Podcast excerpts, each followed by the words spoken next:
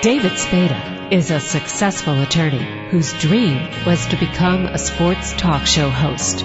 Elliot Harris is a Chicago sports columnist who wanted to expand his media presence. In the next hour, they combine their talents and love of sports and women by interviewing former professional athletes and lovely ladies on sports and torts. But keeping the boys out of trouble isn't always easy because when David and Elliot are together, they have more fun than should be legal. Elliot, we're going to have another great show today. Just one beautiful woman, but that's enough when you have this woman on. I would say she's more than enough woman for the two of us combined. What a career Angie Dickinson had. I mean, she started before I was born, but she just went on. She has to span 50, 60 years in Hollywood. An incredible career. I, I'm old enough to remember her from her movies before she uh, landed the role on Policewoman, which is probably where a lot of people first remember her from. And that her away from the camera life was even more incredible, uh, you know, with the likes of Frank Sinatra and uh, rumors of uh, President John Kennedy and uh, lots of other other guys involved. An incredible woman with an incredible interview that you and I were fortunate enough to have with her. Let's get right to Angie Dickinson. The biggest thing to come out of Kulm, North, North Dakota, I think that's safe to say. Angie Dickinson, how are you today? Well, I'm fine, thank you very much. You know, Kulm uh, is uh, is a little town in North Dakota where I was born, and uh, when I was five or so, we moved to the big town of Edgeley, which was 700 people. and uh, and I can only say that they certainly gave me good roots. Did they have movie theaters in either one of those towns? I don't know about Kulm because, as I say, I was four Okay. or five when we moved. But uh, in Edgeley, oh yes, we did, we did, we did, uh, because I, I now remember my daddy was the projectionist in Kulm, but we were too little to go to movies. But then when in Edgeley, uh, he did the same thing. He was a publisher. Uh, we had this the town, the small town newspaper, and so they had many jobs. He was with the fire department and and he did the screenings and so we went to lots of movies whenever they came in Edgeley. How did you end up moving to Burbank? Uh, thousands and thousands of people moved to California to get jobs in the airplane factories, mostly aircraft factories like Lockheed because the war broke out in 41 and so in 42 we all flocked to California uh, to get jobs because um, life was awful tough uh, in states like North Dakota. So What I was was like- 10, 10 I was 10 years old when we when we moved uh, Yeah. to the big city. What was the big city like for you? Well how how was that adjustment? Well, I, I hated it at first because we came by train and it was in June uh, when school got out, and uh, and it was one of those foggy nights uh, that we that we have, and I hated it. And we went from one city to the next. We went from Los Angeles to Glendale to Burbank and never stopped watching houses go by. So we were just our our mouths just dropped open. Did you always want to be an actress, or did something like did the bug bite you later on? Um, I always, I always wanted to be a star, and my two sisters would tell you that's for sure. because uh, I was always, uh, you know, uh, well, if, if you can't play my way, then you then I won't play, and um, and so I was always, uh, you know, we put on plays for the for the town people and things like that. So I guess I did. Now I, I see that at one point you wanted to be a writer. What sort of writer would you have been? Did you get that off of uh, Wikipedia? Is that accurate? Yes. No, it's not accurate. Okay. Uh, a lot of things are not accurate, by the way, on Wikipedia.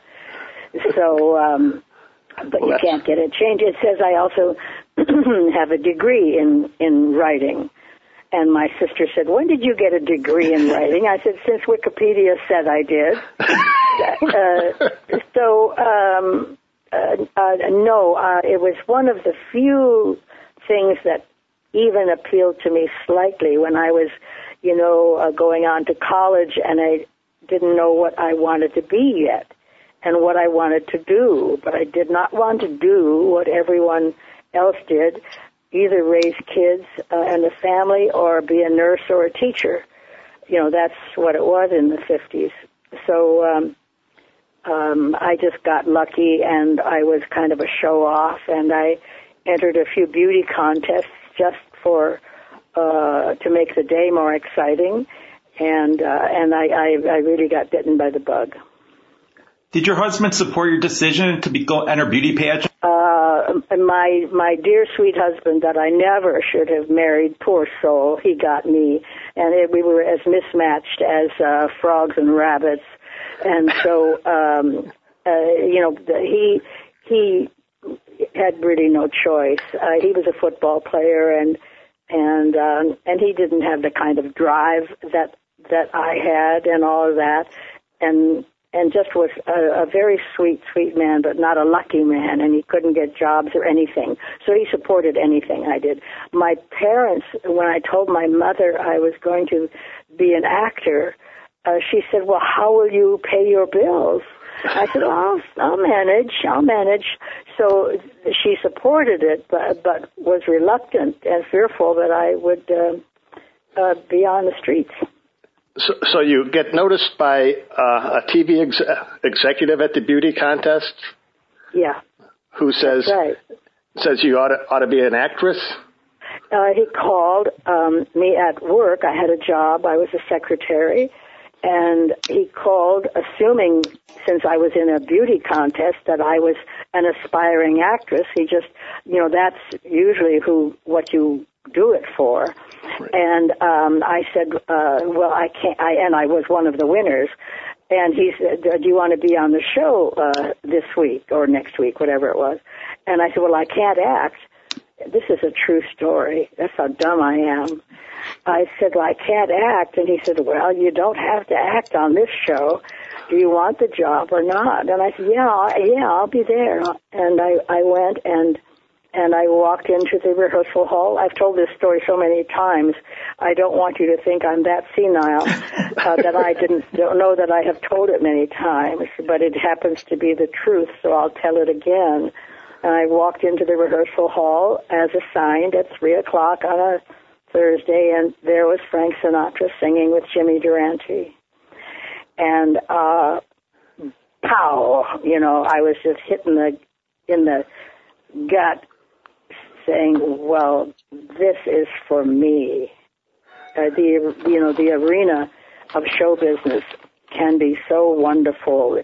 It's the camaraderie and the you know exercising your brain and your talent and whatever. And it was just such a wonderful atmosphere that I said, I got to go to acting school and see if I can act. And if I can, this is where I want to be. There's my story.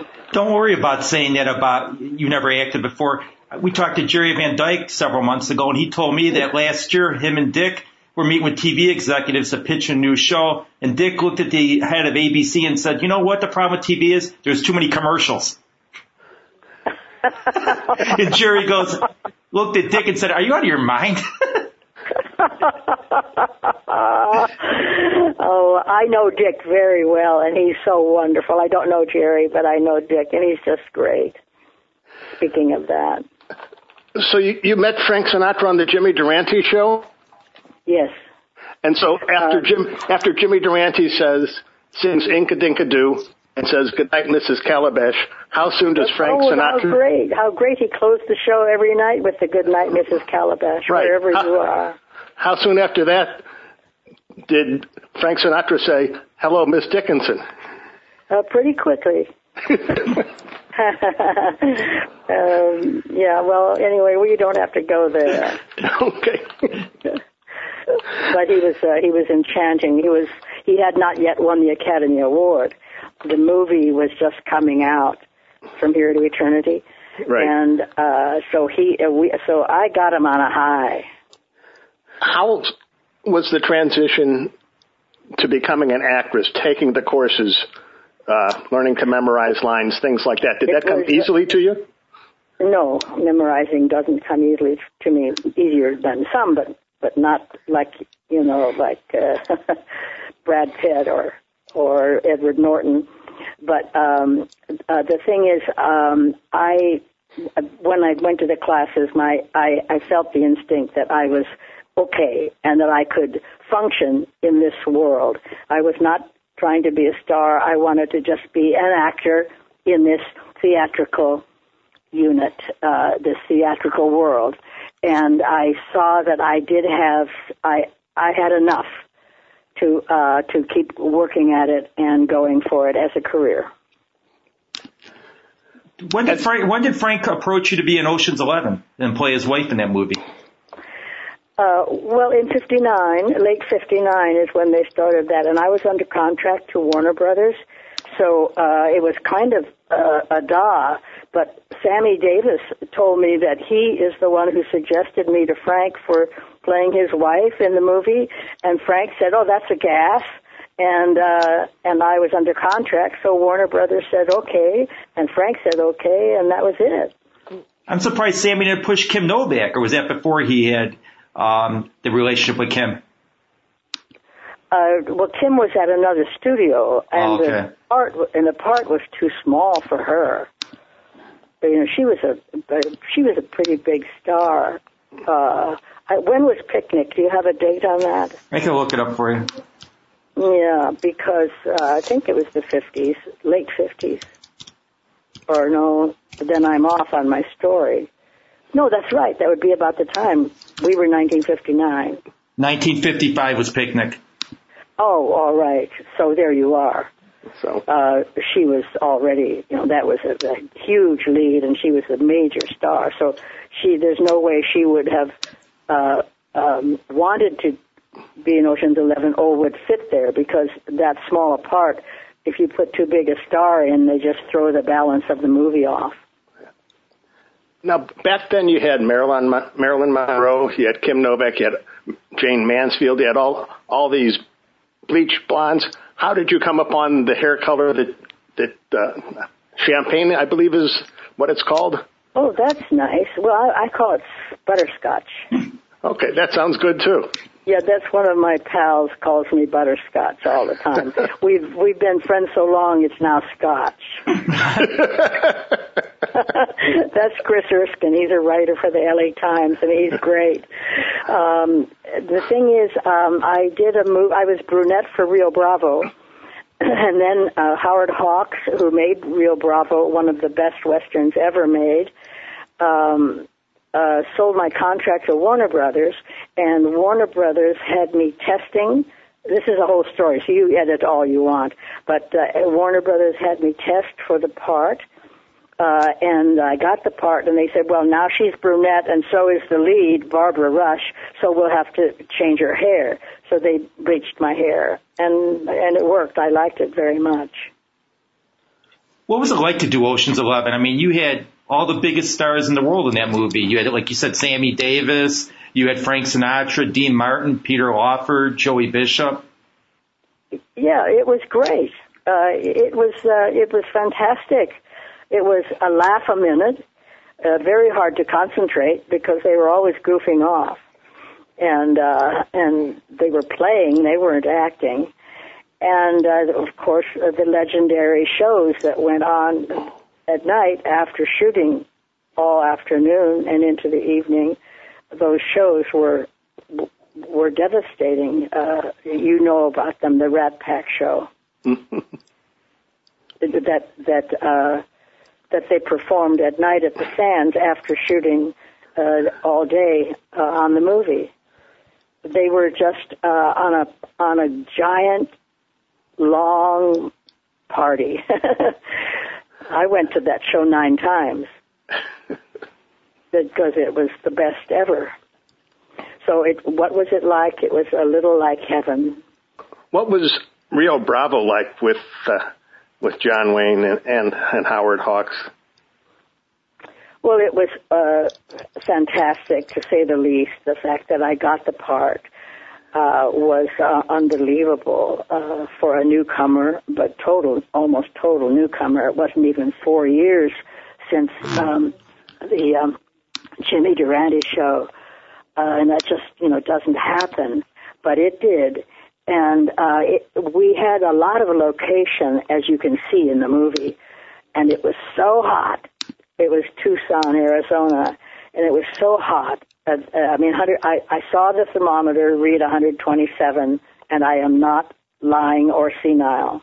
uh, it, it was so hot that we didn't, you didn't sit around and talk. You just hovered around the air conditioning if you could find any, because we were on location, as I say. And except for the few generators that they had for the lights, they tried to give us a little air conditioning. So it was not a um, a social affair. It was um, a desperation to stay, uh, you know, in in uh,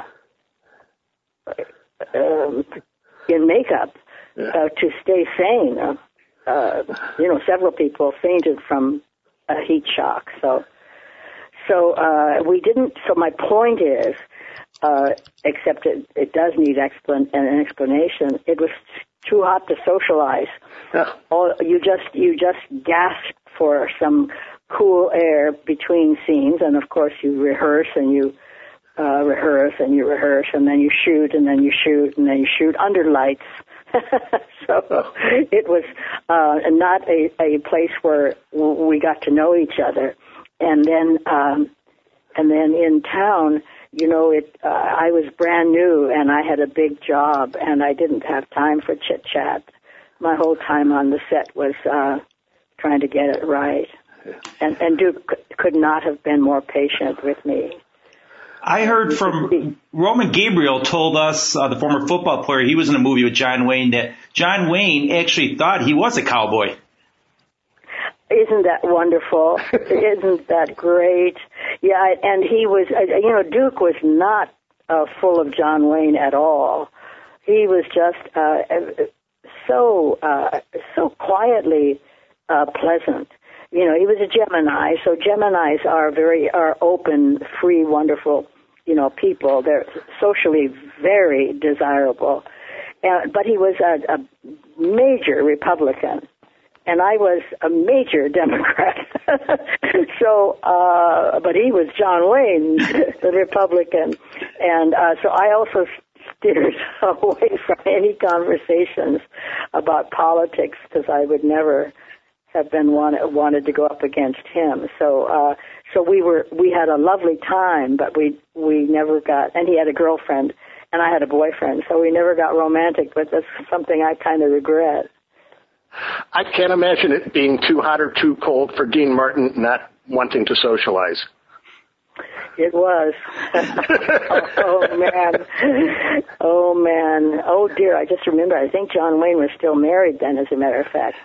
So, but you know what I'm saying. Uh, yes. Uh, the, the the set was very uh, comfortable, and it was a, a joy, but it was not a party like Ocean's Eleven, where they pulled pranks on each other during the day and lit stink bombs under the the billiards table and things like that. It was serious business, and uh, and we made a great movie. you were mentioning politics. Didn't Frank Sinatra get you involved in politics when JFK was running for president? No, uh, no, he he didn't. He introduced me to the president, to the future president, because uh, the pres- the Senator Kennedy was in Las Vegas. He even came to one of those shows, and that's where I met him in the in the lobby of the Sands the first time in my life. Uh, no, so Frank did not get me involved any more than he got us all. Uh, you know, you follow the leader, but I was already um, a fan of uh, Senator Kennedy. I had read his book. I even remember meeting his sister, Patricia Lawford. Duh, there was Peter Lawford. Right. We were playing poker, and uh, they they came to be in the poker game one night, and I had already known Peter, also from the Dur- Durante shows. And I said to Mrs. Lawford when I met her, I just said, "Oh, I hope your brother is the next president." And she said, "Oh, I hope so," or, or "Oh, we'll see," you know, something like that.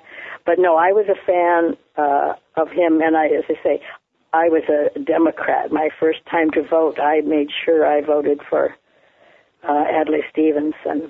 So I was already, you know, kind of uh, uh, yeah. typical I, 60s, uh, typical early 60s person.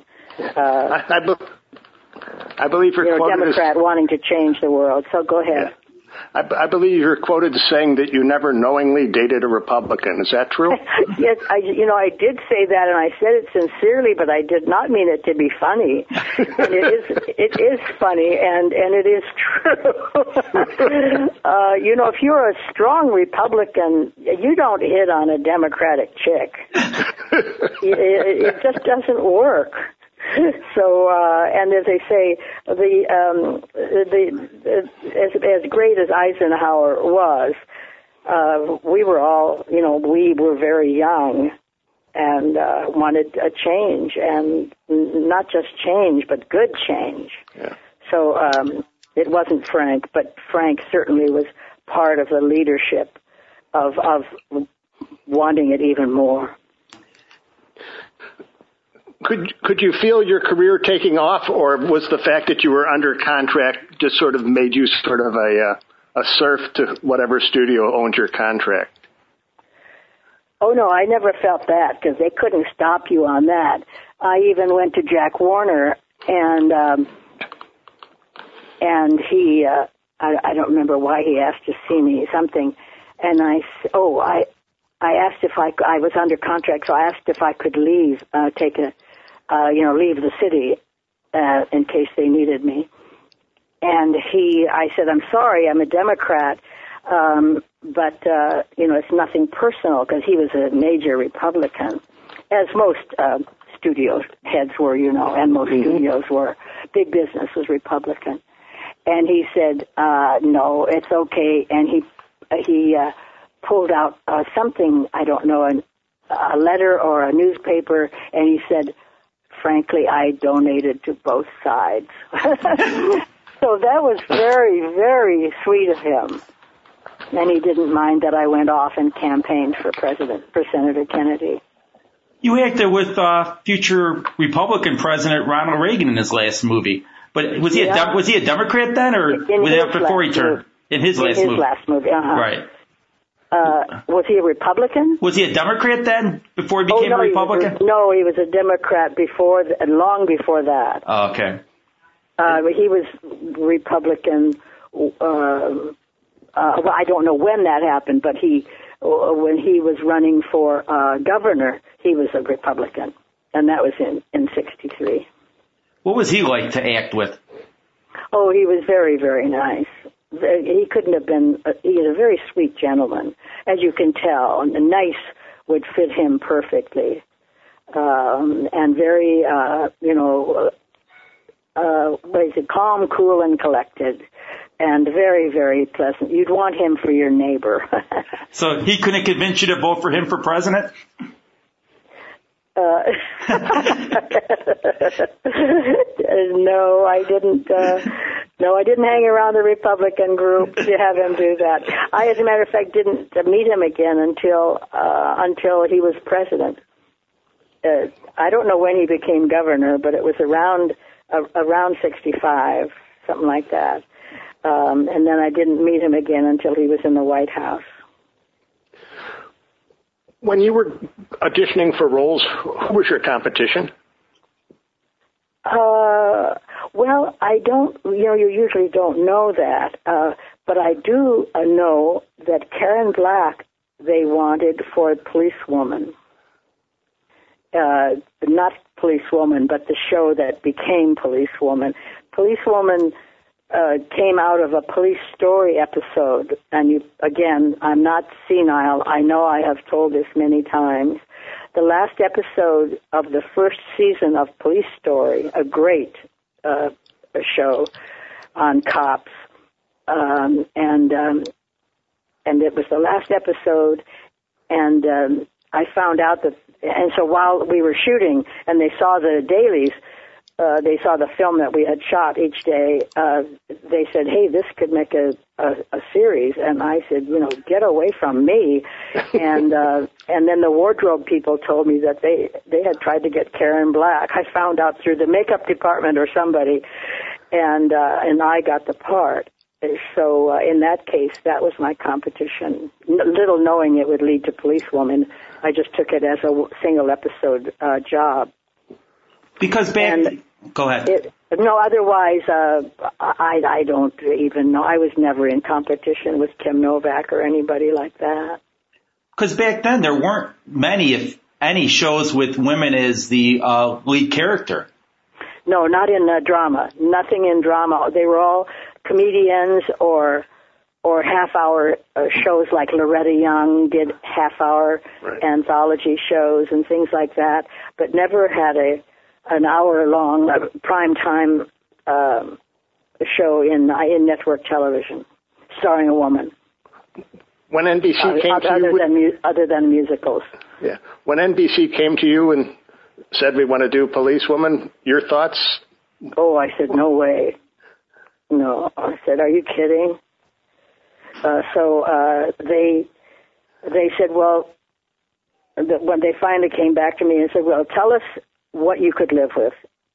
And so I told them if I was off at six o'clock each night, I could live with that, and I wouldn't go on location because I had a, you know, I had a child, and um, and so uh, they accepted what I accepted, but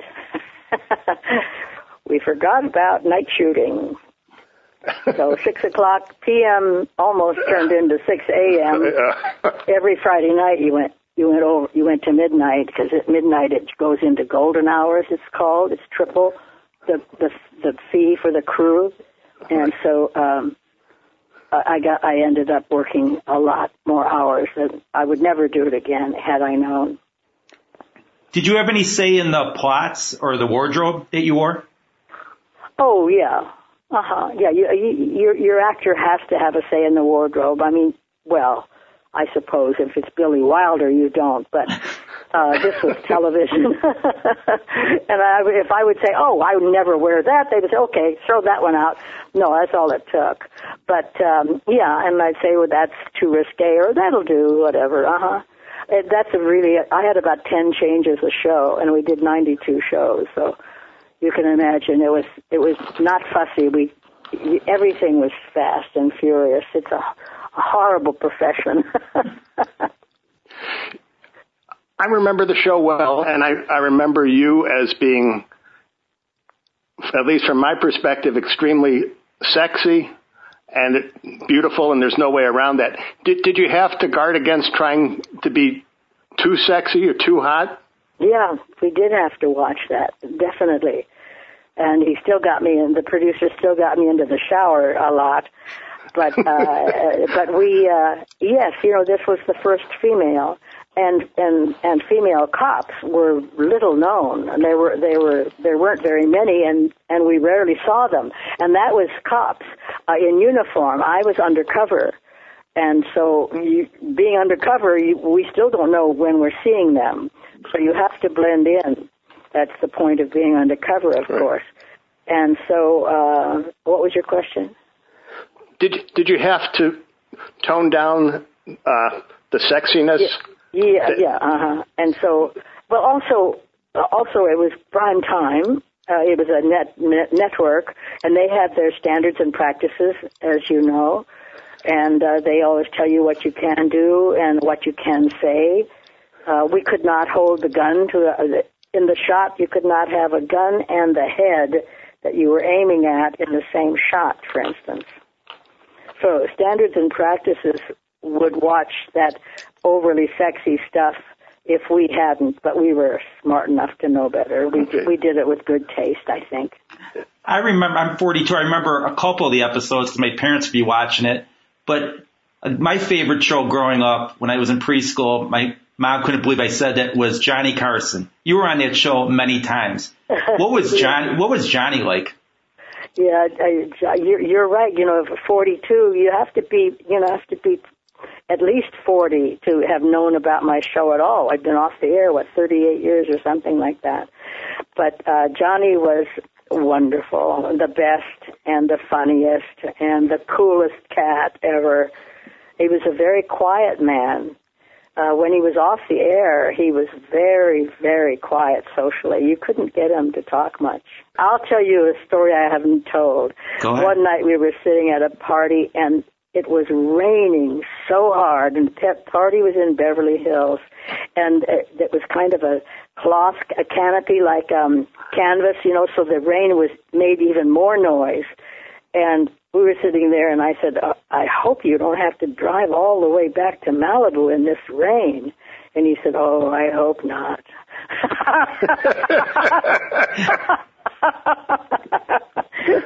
so he was he was so dear and so funny. Oh God. Now, on on one of the shows, he asked whether you dress for women or you dress for men, and you said, "I dress for women, I undress for men."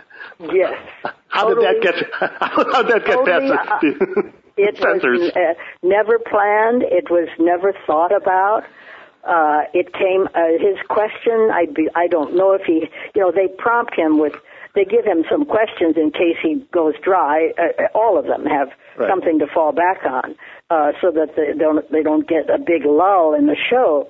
As I'm sure you also are aware, and if they don't have it, they they should have it.